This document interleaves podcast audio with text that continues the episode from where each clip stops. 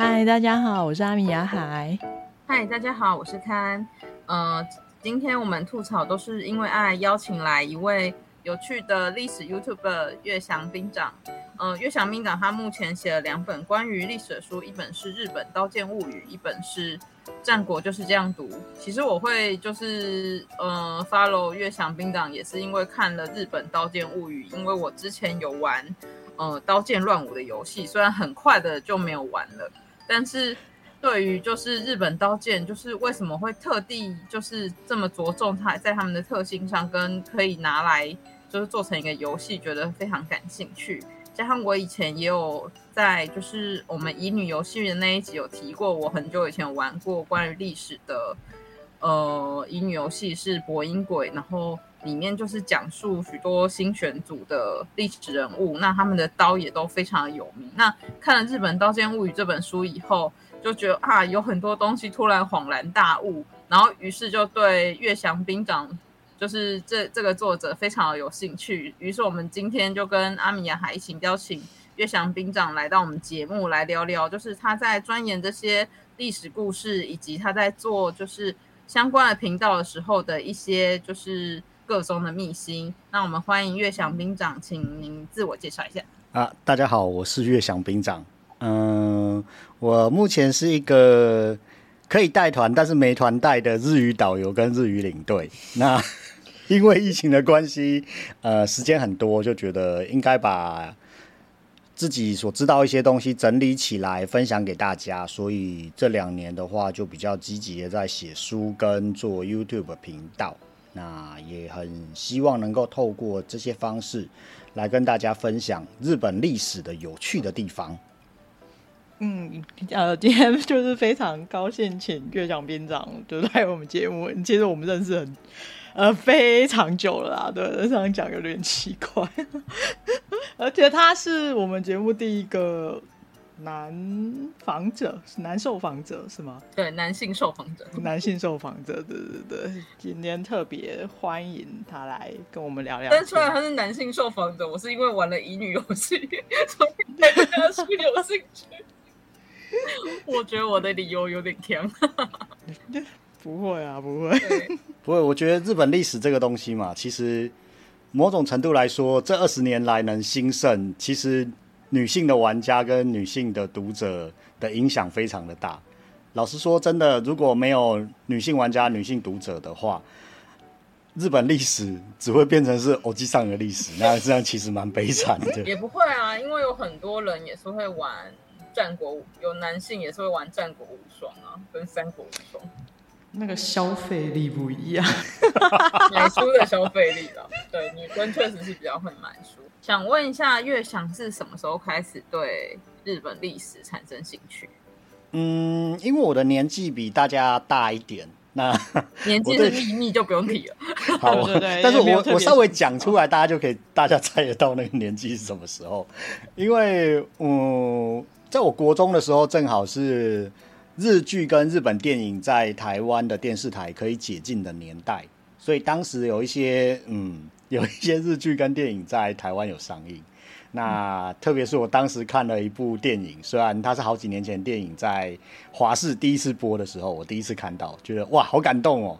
那个电影叫做《心理剑八犬传》，那是药师丸博子跟真田广之演的片，非常的魔幻的历史架空剧。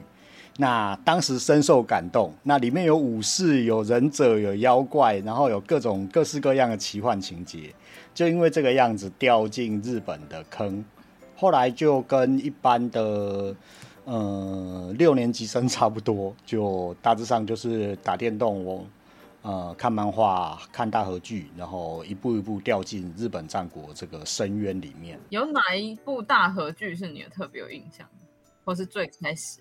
哪一部大合剧哦？嗯，老实说是一九九六年的《秀吉》，因为那个《秀吉》的话，它是当时有在未来日本台有播，然后是日本的呃大和剧第一次，哎，也不算是第一次啦，第一次应该是华视，但是那个非常遥远的年代了，很久很久以前，华视曾经把武田信玄剪得支离破碎之后，在华视播映，然后而且还取了一个很奇怪的名字。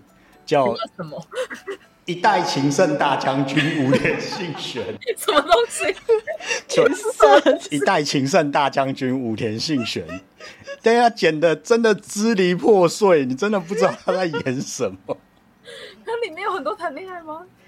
嗯啊，武田信玄嘛，某种程度嗯，他的感情线蛮丰富的。哎，我觉得那个一代情圣大将军蛮像未来会取的风格。不不，那是那是华氏曲的风格，那个很妙。那正式完整的开始播大和剧，就我所知，应该就是一九九六年的秀吉，然后那时候在未来日本台的每天晚上十一点开始播。那那个也是比较。容易入手的大河剧，所以那时候开始看吧。那是竹中直人演的。对对对，竹中直人演的。我我比较感兴趣的是，你刚刚最早讲到日本日剧开始解禁的年代，所以在那之前是被禁的喔。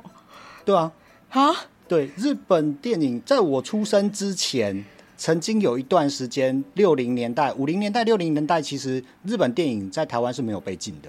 所以你看一些老照片，你会看到一些老戏院，其实他们有上什么座座头市啊，或者是什么什么浪人的一些电影。但是因为台湾跟日本断交之后，那因为这个样子，应该是因为这个原因啦，日本的电视跟电影就突然被禁了。所以在我小时候的年代，还没解禁之前，大家都去去录影带店租录影带。哦，可是录影带没有禁，不是因为录影带都是盗版嘛？古早时候很多录影带都盗版哦，现在可能在我们小时候那个还是可以在譬如说光华商场找到很多。对哦哦哦，可是那个时候已经没没有没有进啦，他他那时候已经不是录影带，已经是 VCD。对对，VCD 那个就是单纯的盗版，那不是进。对，但是即使解禁了之后，呃，九零年代初期解禁之后嘛，但是不是所有的剧。都会上到台湾，毕竟他们要谈版权呐、啊，然后适不适合台湾播放啊？所以在大其实大家应该都有印象，两千年前后光华商场的 VCD 非常的猖獗，在那个年代也有蛮多大和剧会被私自上字幕，然后用 VCD 的方式贩卖。不不是大家都有印象，应该是有有资深一点才会有印象。啊，真是不好意思，我们共同的记忆。对对对。对，大家共同的记忆，可能某一代人，因为现在是串流很方便，嗯、我们已经可以在这合法的平台，现在连譬如说像 KKTV 都有上大合剧了。嗯，我觉得这是以前没有想过的事情。真的，真的，以前真的会就是想尽办法，如果买不到，后来是 P2P 变得比较兴盛以后，比较容易取得这些东西。嗯。对，但到现在大家开始已经有的比较好一点的，就是影音观念，然后网络环境真的发达了，我们要查以前的东西也比较比较容易。太久以前还是比较没办法，太太久以前真的就是要依靠大家那种手动存下来的东西。我记得以前就是去我在日本的时候，还会故意去找那种很旧很旧的旧电影去租来看，因为那个。根本讲难听一点，就是连盗版都没有的那种。对啊，对啊。那就是其实我们都知道，就是月祥兵长是对日本历史里面的某一段，简单来讲就是日本战国特别有兴趣。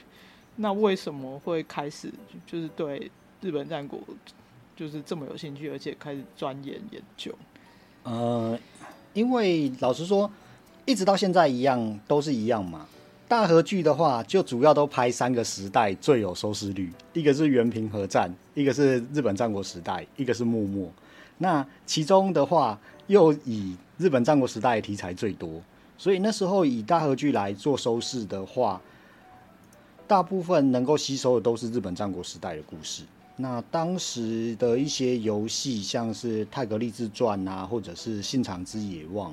啊，甚至到后来的无双系列《战国无双》，主要都是围绕在日本战国时代，所以才会特别对这一代这个区段的东西特别有研究，跟特别容易入手资料。是不是因为这一段历史其实特别的混乱？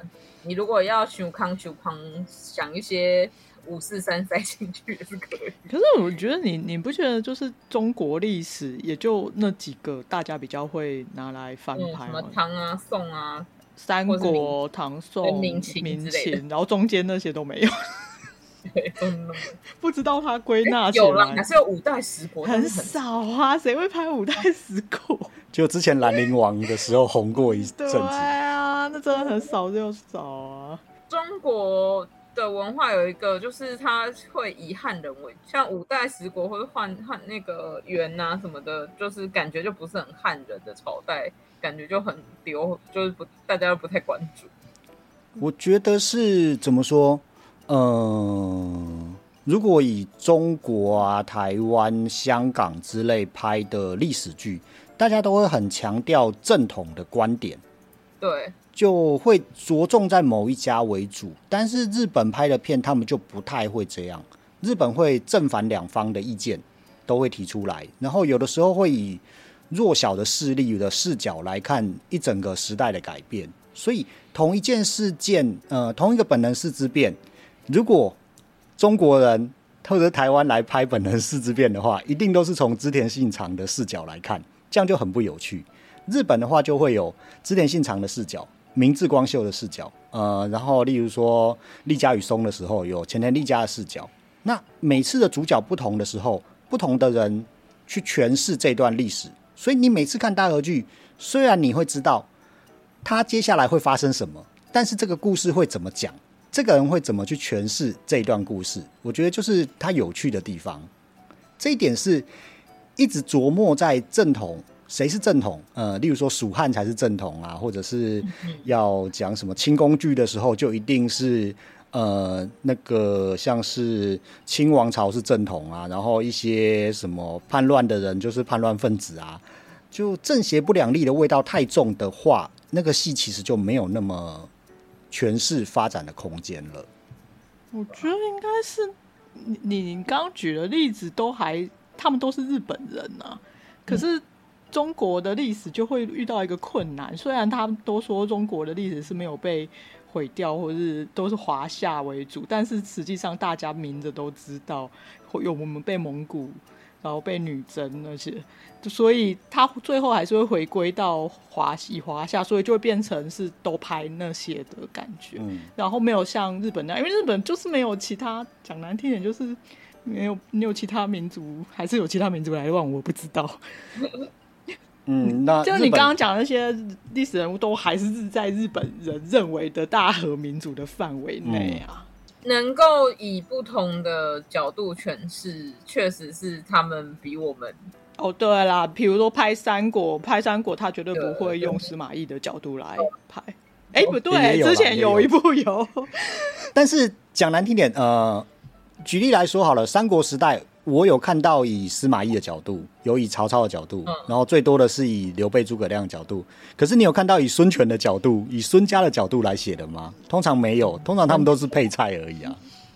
就是还没有那么多变化，还变化。对啊，对啊，还是有一个有一个历史之壁，微妙的中心思想。而且因为我们留下来的历史，通常有可能是被想要留下来的历史。嗯，呃，这就是当权者的统治者的历史啊。对，就是统治者的历史，除非我们有办法挖出更多的史料，当然我们也是经历很多什么书被烧掉啊、被禁啊、建。对啊，就我对日本的了解，他们也是有统治所谓统治者的历史这一段嘛，可以请月相平长跟我们讲一下，像是有一些名人就是会被毁谤之类的。就我觉得，一方面是。呃，太上古的资料嘛，会有点考证困难。那日本战国时代，某种程度来说，大概是四百多年前的历史，所以它的历史资料比较容易留下。简单来说，像是最常被讲到的当权者的历史的案例来说的话，大概就是德川家康的儿子。德川家康的儿子，以正统的德川家的史料记录来说，织田信长看德川家康的儿子。不爽，觉得德川家康的儿子好像要勾结外敌，所以最后织田信长命令德川家康说：“你把你的儿子给除掉，叫你儿子切腹自杀。德川家康为了自己家族的繁荣，不得已只好含泪杀了自己的儿子。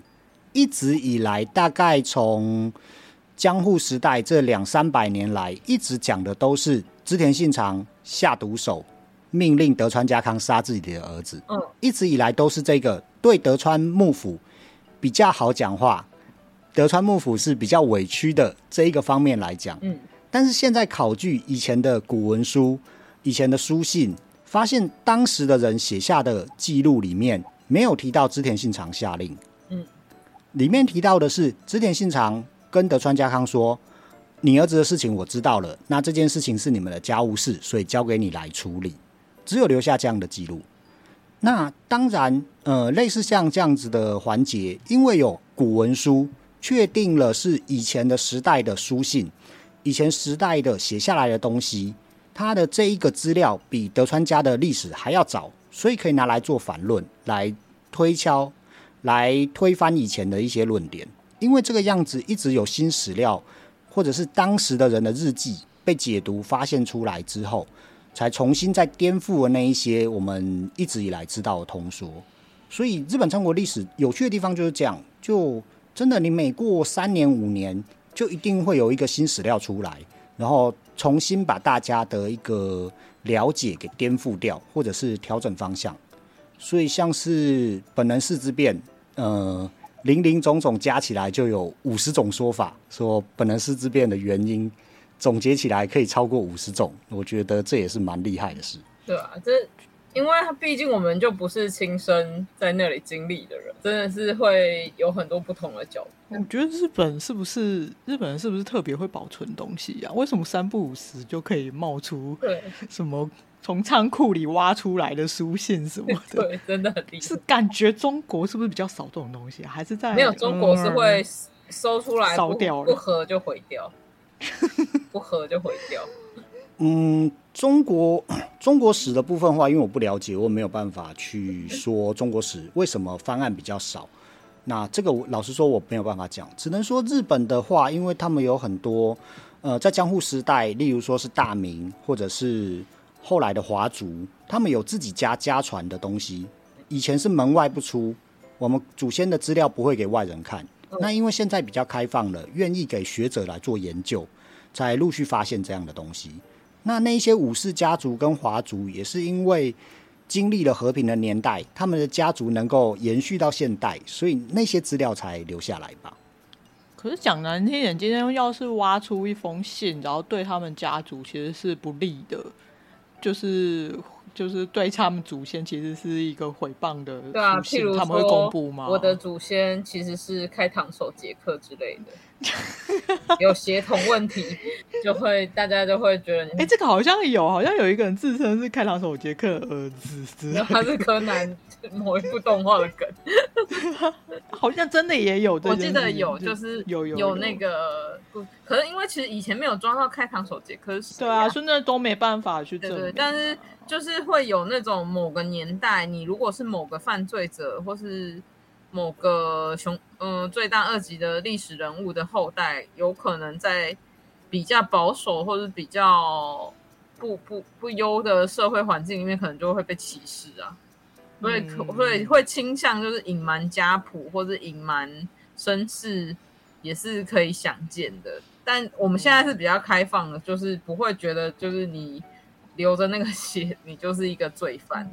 但如果很近代，可能还是有啦。譬如说，我现在 现在就是我的家，我的家人是杀人犯之类，可能还是会有这种歧视。可是如果是时代之前，可能就是比较没有这影响啊。会吗？就是就是有人挖出来，就是其实那个书信是对他们家的长前辈比较不利的，可是他还是公开了。对，嗯，我是没有听过这个例子啦。但是，对啊，那你看嘛，是不利的就不会公开。不不不，但是也不是这么讲。一方面也是，即使他们家有古文书，以前的古文书其实非常难解读的。看不懂。我相信会交给历史学家去解读，某种程度也是因为他们看不懂。应该真的看不懂。可是他解读完之后，要不要公开是他们的权利啊。这一点就已经给历史学家了，应该会被 流没有历史学家也不可能随便公开人家的家务事啊。如果是今天真的解读出来，真的很龌龊。应该说，如果你要交给历史学家，然后你又不同意人家解读，他可能也不会帮你读。不是，我是说解读后他看了觉得不 OK，不想公开。哦，没有，我的意思跟你相反，是我现在，譬如说，我现在请月翔帮我解读日文书，哦，嗯，可是因为他要花时间，所以他应应该要我要提出相对应条件，就是让他可以公开这份历史，都是要有相对的报偿，他才有可能帮我解读。如果有这样的条款吗，如果一开始就不答应，然后还是要他花这个力气的时候。那那个历史学家可以拒绝啊，他不用。没有啊，人家华族搞不好很有钱啊，他就是哦，那就翻译费啊，翻完你就不要公开。那就是看那个历史学家他是执着于历史还是执着于钱，有这样的状况吗？就我所知是没有这样状况的，但是老实说，我们只是自己自己家族的历史会会大大改变日本的历史，这种案件也非常之少见。你真的说说出来颠覆的，大概最这几年也就只有自称明治光秀子孙的人，拿了资料来为他祖先平反，大致上都是反转正。我很少听到正被压到反的这种的案例。就是我的论点啊，就是我觉得这个公开出去会对我们家祖先，对我们家族的。不利，不利，所以就不会公开。所以通常就 不是反转正，不会正转反。对啊，呃，不过这样讲不就是没有证据的，任凭自己猜测嘛？那我就只能说这一点任凭个人想象。这只是随便想一想。那我们再回到我们的题目好了，那就是就是大家也知道，就是最近疫情对旅游业真的是打击很大。那想要问一下，就是月想兵长，就是你也开始经营 YouTube 频道很久了，当初为什么会开始做 YouTube 频道呢？嗯、老实说，为什么会做 YouTube 频道嘛？这个有那个有官方的说法跟私人的说法。然后是要告诉我们私人的说法，私人的说法，私人的说法就是没团带实在是太闲了，所以想说就给自己训练一个表达的技能，让自己不要生疏了。那另一方面，其实最大的原因是，我觉得这几年 Google 搜寻里面的内容农场文非常的严重。我随便打下去一个本能四肢变好了。我可以连续五页全部看到的都是中国的 内容农场文，就而且这个非常的头条，对每日头条啊、医读啊什么之类，真的很严重、很糟糕。而且那一些文章通常都是一分真九分假，再加上三分打压小日本。因为这学校已经超过十分，对，所以你可以感觉到我的不满有多么强烈了。就是怎么说分呢？你不能够，你站在一个要去打别人的角度上面，例如说什么，呃，你常常会看到什么？你常常会看到内容农场的标题是什么？小日本竟然怎样怎样啊？以前的日本人啊，什么？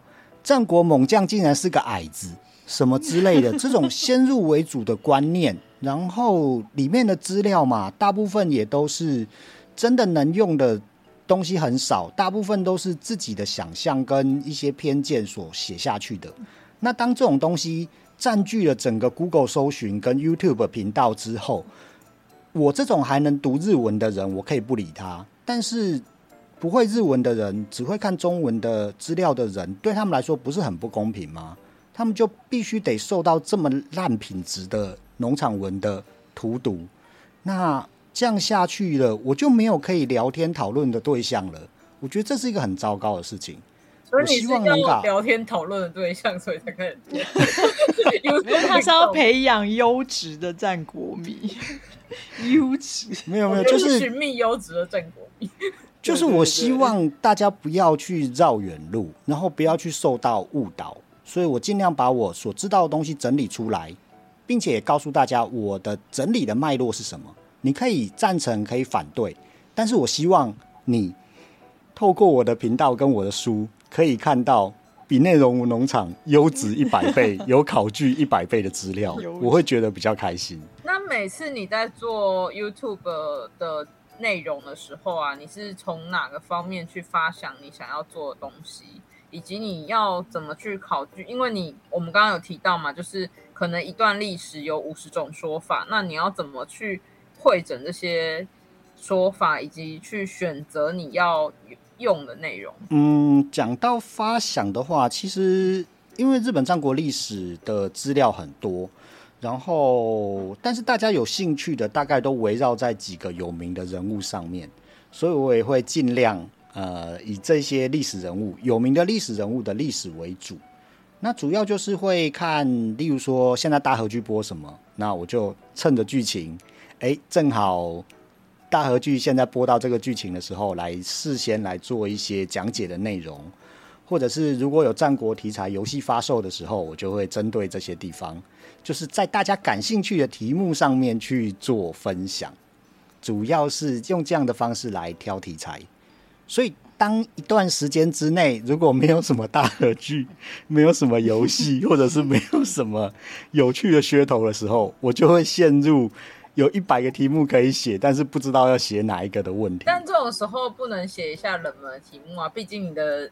发想是为了要培植可以优质可以跟你聊天的战果，那冷门的题材是很重要的。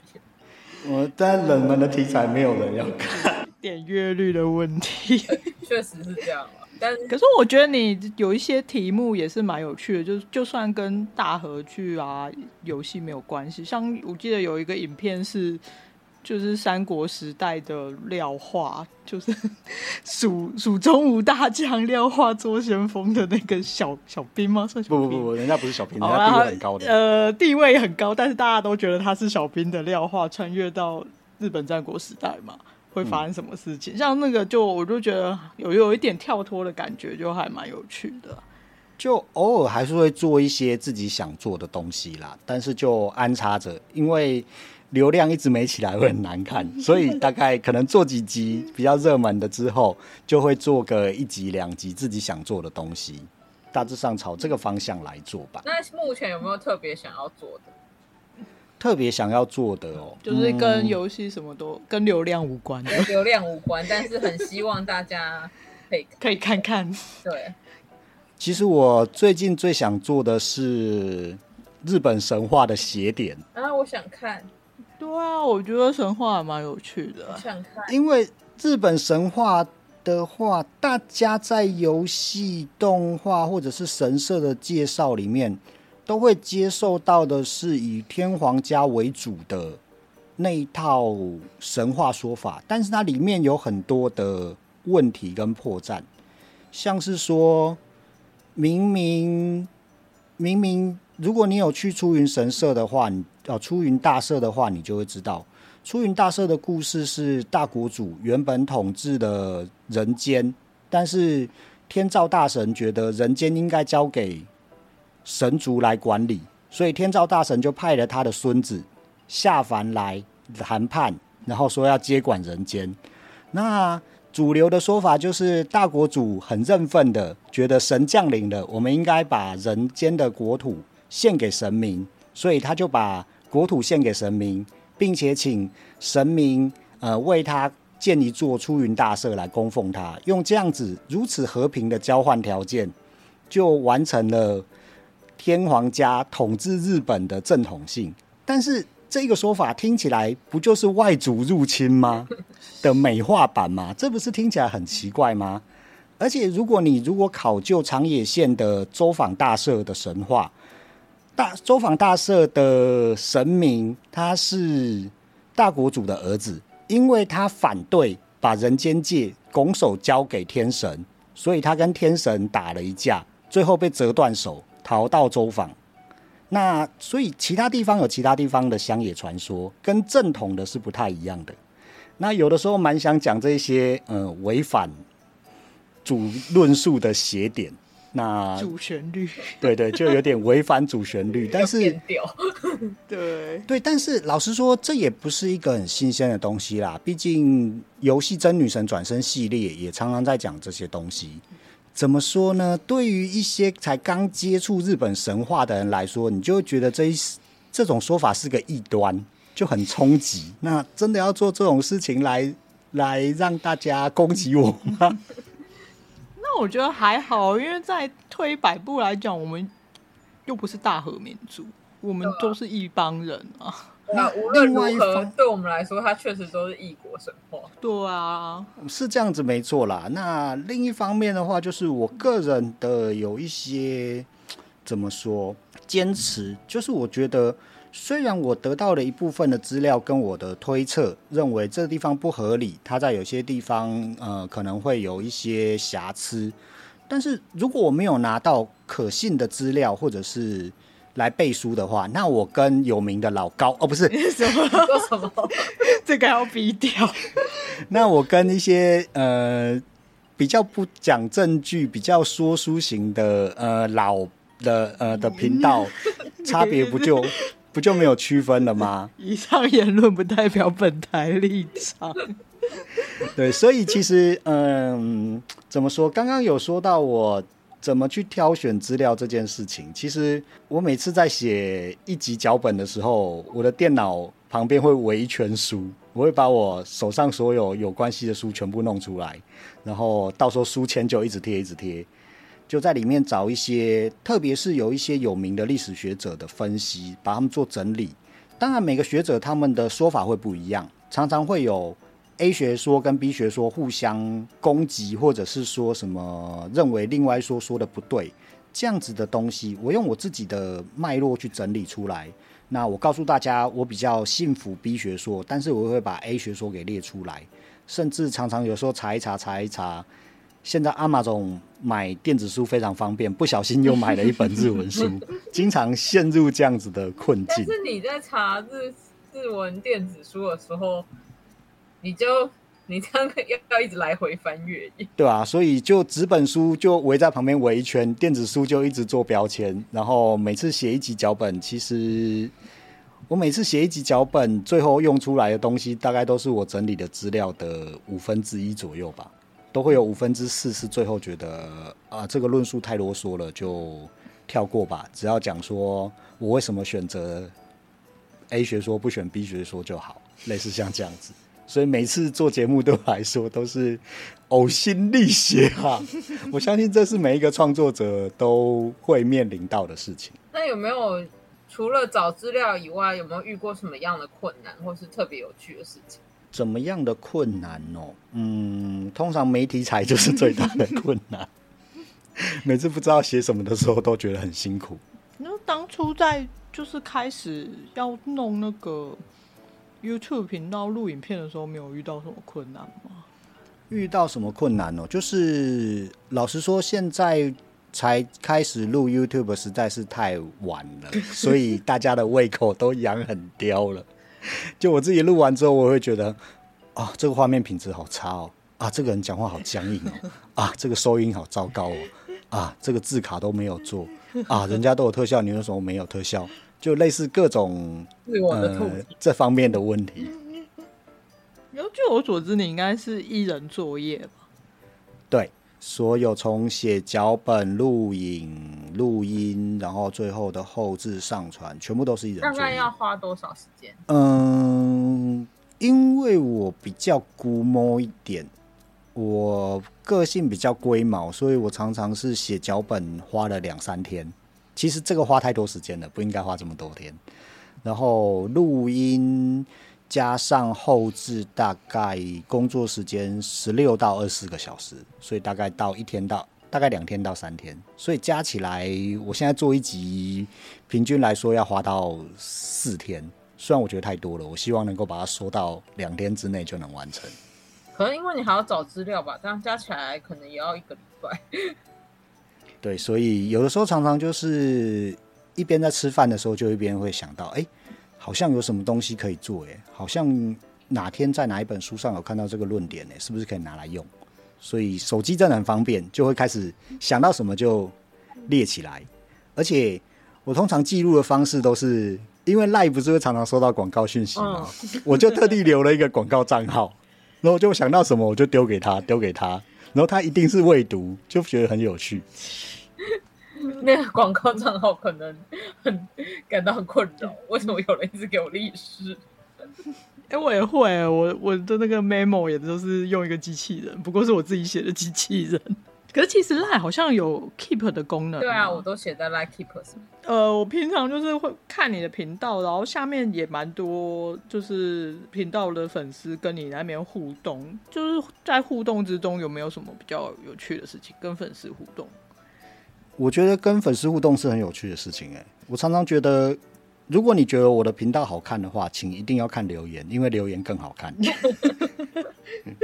就是我觉得真的就是抛砖引玉。其实研究日本战国历史，从我大学的时代认真开始看日文文献到现代，呃，其实我遇过很多很多山隐居山林的高手，他们都是偶尔跳出来给我一个建议，然后就咻的就消失不见了。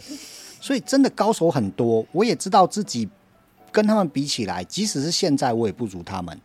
只是他们因为有自己的事业、有自己的工作，或者是自己的想法要去处理，没有办法呃丢出题目来跟大家讨论。所以有的时候我在谈一些话题的时候，我可能只知道一点点入门的知识。例如说，我讲到日本的官制的时候，就会有一个网友，因为他是特别研究。日本的官制，他就会出来做补充，然后旁征博引，对大家都很有帮助。我觉得真的就是一个大家很多研究者其实都觉得内容农场太讨厌了，我们想要有一个讨论的地方。今天我试着丢出一个讨论的话题，然后丢出我的意见，而且我很努力的把我的意见陈述给大家了。那大家愿意来跟我一起分享，一起讨论，我觉得这是做频道。能够支撑下来的一个很重大的关键。嗯，哎、欸，那我有一点好奇，就是，嗯，像当然你们这这个在日文里面叫做星期天研究者嘛，嗯，就是其实本业不是历史相关科系，但是就是用业余的时间去研究历史，呃，研究某一个嗜好的日文有一个说法叫做星期天研究者。可是比如说像现在可能有一个，呃，因因为玩游戏。而喜欢日本战国的年轻人，超年轻那种，嗯、他可他的知识范围真的就局限在 Google 前五页那个 每次头条里面。你会怎么建议他们去查资料？呃、对，查资料。比如说，然后内容农场当然是就是金字塔资料金字塔的最低等级，然后再上一级会是什么？是 Wiki 吗？然后再上一级会是什么？是书籍吗？你会怎么建议他们？就是他可能从内容农，其实嗯讲难听点，内容农场虽然都是渣渣，但是也有一点点的黄金吧。嗯、对，你要怎么建议他们去做这件事情？其实内容工内容农场的文就好像你平常在外面买的果汁一样，大概果汁含量百分之三左右。你不能说它不是果汁，但你把它当果汁也不太对。那如果说遇到像这样子的新手想要再研究的话，呃，原则上会看他想要，如果他读中文的话，呃，维基百科可以看。维基百科的，因为很多人去编辑了，其实它的里面的可信度也是相对来说更高的。只是中文维基百科里面有一些条目是这方面很少人去补充，所以你可能看到资料会比较少。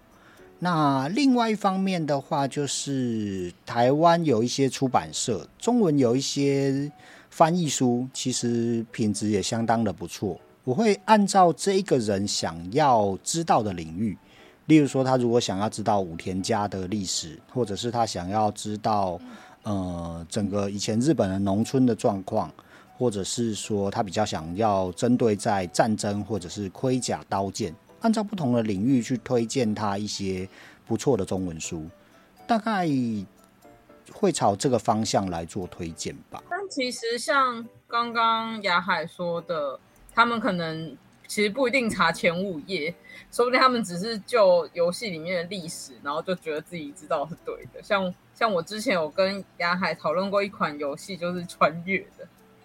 那个历史就有被改过。那我觉得其实这也蛮有趣的，因为你玩游戏或者是看剧的时候，其实会吸引你的，并不是它的历史正不正确，而是它故事说的好不好。对，但是比较不擅长，嗯、应该不能说比较不擅长，比较会对于这类媒体照单全收全收的视听者，其实还是蛮多的。到最后，你就会对于譬如说某一段，嗯、呃，某一段历史，像我以前刚开始看新选组的历史，是因为博音鬼。然后那时候就会想说啊，他们很可怜。但后来最近有看了其他相关的历史，就会想说，嗯，这群人其实也是蛮蛮可疑的，就是一个 蛮就是一个不同观点的转换。就是当时因为我是在玩游戏，所以我并没有去思考说那个其中的，就是他们这群人在干嘛，就是就是一个玩游戏的过程。故事讲得好，就是像月翔有说的，我们刚开始接触的时候。确实就是因为故事讲得好，然后，然后后来再接触更多不同的东西后，我才会发现，嗯，这些东西可能要想一想，它是不是正确的，或者它可能其实两边都是正确的，但我们到底要用哪个立场去看？嗯，我觉得有这样的想法就是一个很好事啦。你看了之后，你觉得有兴趣，你试着愿意试着去找。那当书籍，当一些比较优质一点的影片，例如说我的频道 耶，yeah, 当我们这一些。材料放出来，让大家愿意找的、愿意找的人找得到的时候，我相信这个讨论就会更活络。其实，因为怎么说，日本能够这么接受二创，呃，接受这么多虚中实的一个历史二创，也是因为他们有很多资料是愿意去查就查得到的。所以对他们来说，他们不太会陷入那种呃受到游戏的文本而把思考。过于定型，例如说，我就只觉得新选组就是正义的一方，呃，没有办法去接受其他的论点。在日本比较不会有这样的情况，因为他们随手就能找到，只要你愿意找，书店里面有一排新选组的书可以让你去看，也有一排维新志士方面的书让你去看。那只要资料量够，其实虚构的文本就只是一个引导你入门的钥匙而已，钥匙本身没有对错。我常常听到很多人说什么《三国演义》骗了你啊，什么游戏骗了你啊。其实这件这种说法是不对的。他没有，他根本没有要骗你，他就只是告诉你这个文本的脉络，然后跟你讲一个很有趣的故事，带你入门。你入门之后，你要怎么去吸收，其实是每个人自己去做的事情吧。我觉得用这种书名才是在骗人。对，而且特别是因为。什么《三国演义》骗了你？这句话不管放在书上面还是影片上面，它的流量一定就会比较高。对，所以导致大家都很喜欢用这种封面。我每次看到都觉得，嗯嗯，大家可能都很爱被，都很爱受骗。我觉得，就是人都会有一种想要知道就是真相的心理。可是我觉得这很吊诡哎，因为你认真想想，就是因为。呃，我我其实也蛮看蛮喜欢看一些杂书，有的没的。然后之前在看别的书的时候，认真想想，就是历史其实是没有没有真相的。对，他没有。就是其实研究历史的人自己都有一套自己的所谓的史观的部分。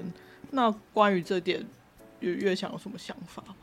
其实我觉得，我有时候有时候过去的历史跟现在是很像的。那怎么例如怎么说？最简单的，你拿今年的发生的事情，今年在台湾发生的事情，就一定会有正反两方的论述。没错，对。那未来的人看到正方的记录跟反方的记录，应该也会觉得很困惑、很 confuse 吧？对啊，所以就看你怎么去解读。然后，我觉得最重要的是，这一些不管是呃主旋律或者是非主旋律的资料，都能留下来，让未来的人能够自己用自己的史观来解读。这才是一件最重要的事情，能留下来就一定会有价值，所以也没有什么正确或不正确啊。我觉得最近有一个问题是历史圈比较容易发生的，就是大家找到新的资料之后，就会去说过去的说法过于陈旧，就有点。你拿到一个新东西之后，你就摒弃以前的说法，就把以前的说法讲得一文不值。那我觉得这个说法也不太对，因为某种程度来说，历史就像拼图一样，我们拿了正方的拼，正方这方面的拼图，你今天也许只是正方这一面的拼图多拿了一块而已。那你就说你掌握了历史的全貌吗？我觉得历史并没有那么简单。嗯，就是研究历史其实就是研究不完。对 对。那你在研究历史这段过程中，就是有没有想也也看了很多书嘛？有没有特别想推荐给大家的书籍？因为我们节目的惯例 就是会请来宾稍微推荐一下书籍。当然，呃，月想兵长的两本书是一定要推荐的。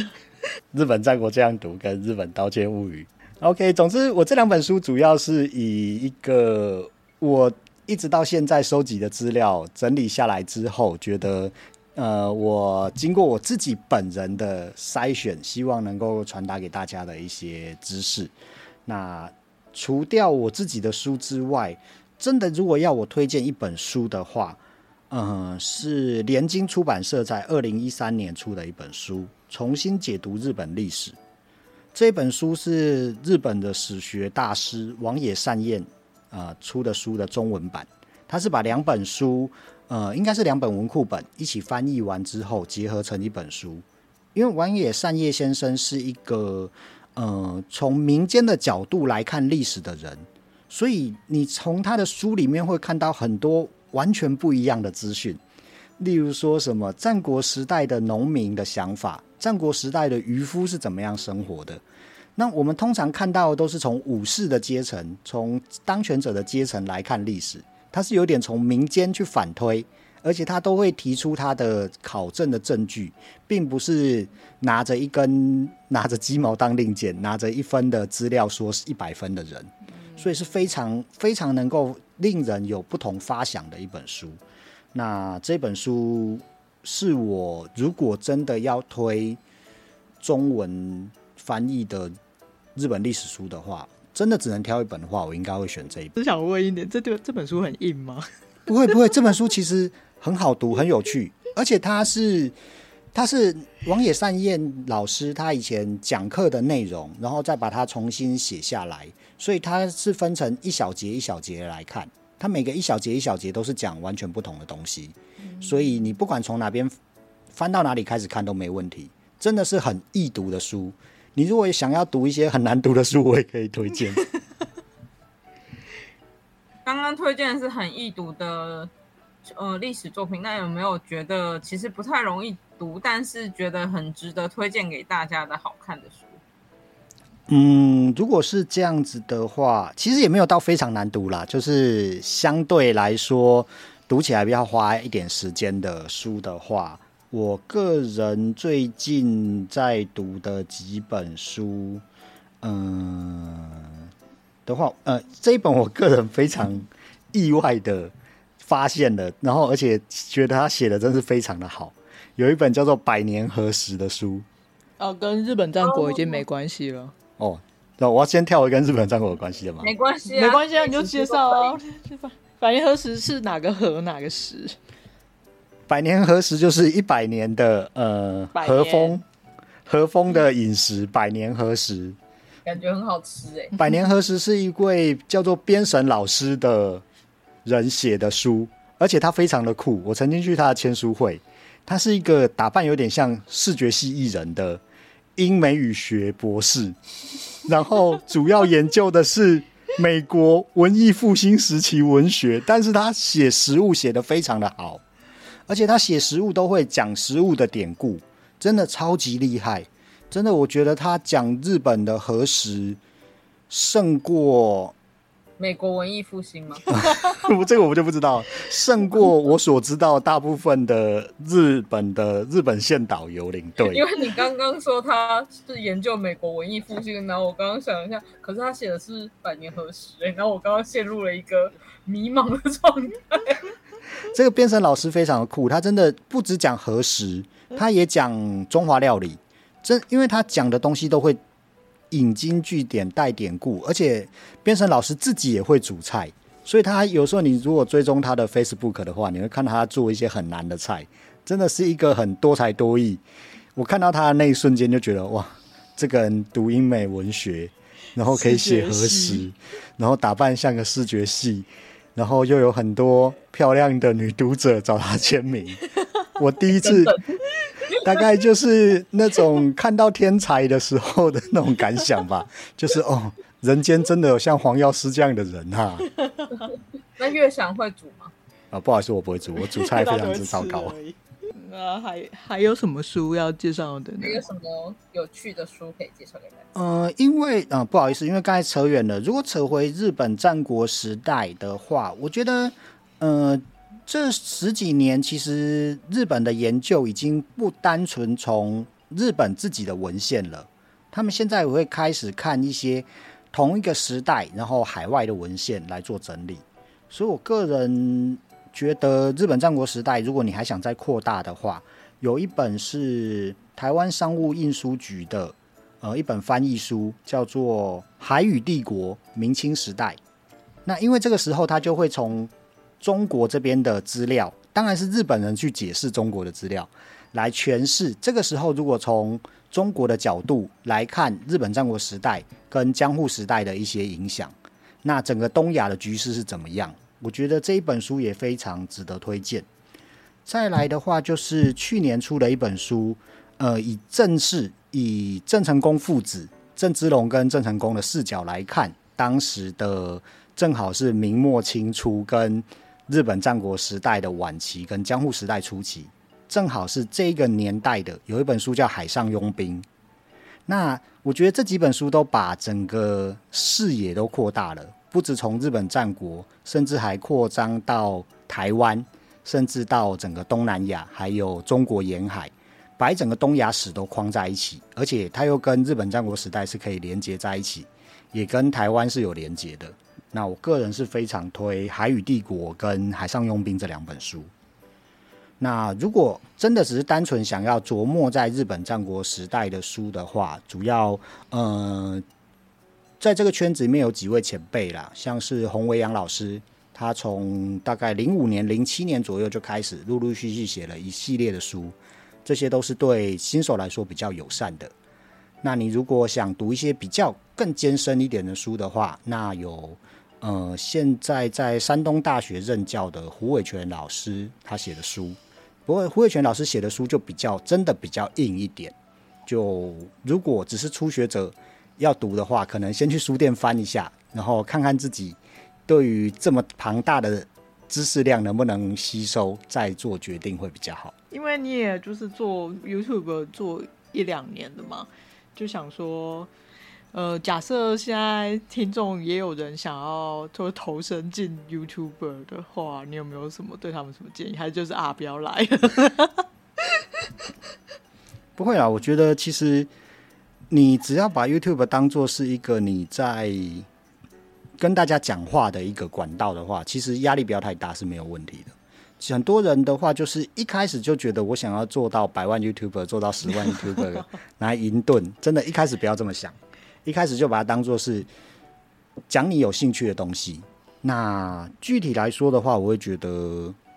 先把你的录音设备给弄好，真的真的，这非常现实。我现在非常想把我以前早期的一些影片全部关掉，以前那些收音真的烂到烂到爆炸。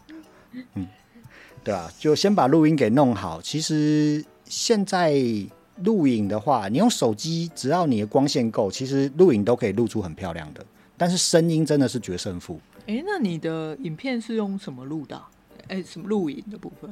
我影片就是用 iPhone 录的，iPhone 几？iPhone 十一。对，其实 iPhone 十一就可以录出，你要录一零八零 P 的影片都没问题了。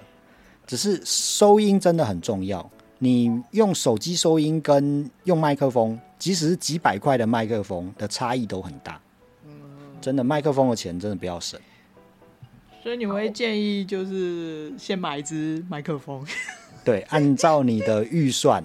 当然，预算好一点，你如果两三千块，其实就可以买到很不错的麦克风。当然几百块的话，也比你用手机收音来的好。然后另外就是，如果要做 YouTube 的话，就循序渐进，慢慢来。不要做 YouTube 是一个长跑，你不要想用短跑的方式来做。你如果觉得我三集之内我就要有。一千订阅，然后你就被数字给绑死的话，自己会很辛苦。哎，你当初 YouTube 的订阅的成长曲线大概是怎样？YouTube 的订阅成长曲线哦，做了几集才有一千订阅啊？我记得我好像做了三四个月左右，有一千订阅。哦，这样是算快还是慢？嗯、呃，算算还还 OK 啦。那最后我想问一个问题。就是越想未来还有没有写书的计划？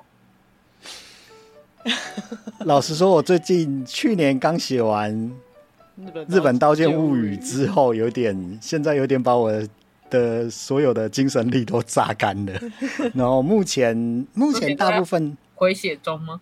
对对，目前还在回血回魔，然后每个礼拜分一点能量在做自己的 YouTube 频道。所以写书目前还没有这样的想法，就一边整理 YouTube，一边也是累积灵感吧。也许做着做着，哪一天就知道下一本书要写什么了。好，如果听众朋友有想要看乐享写什么历史相关的书，赶快留言跟他讲。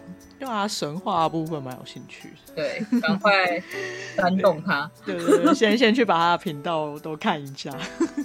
那今天，对，今天非常感谢月翔来到我们节目，然后跟我们大聊历史有的没的，然后那我们节目就大概就到这里，然后要先跟大家说拜拜，谢谢大家，谢谢大家，拜。拜，谢。谢，拜拜，拜拜，拜拜。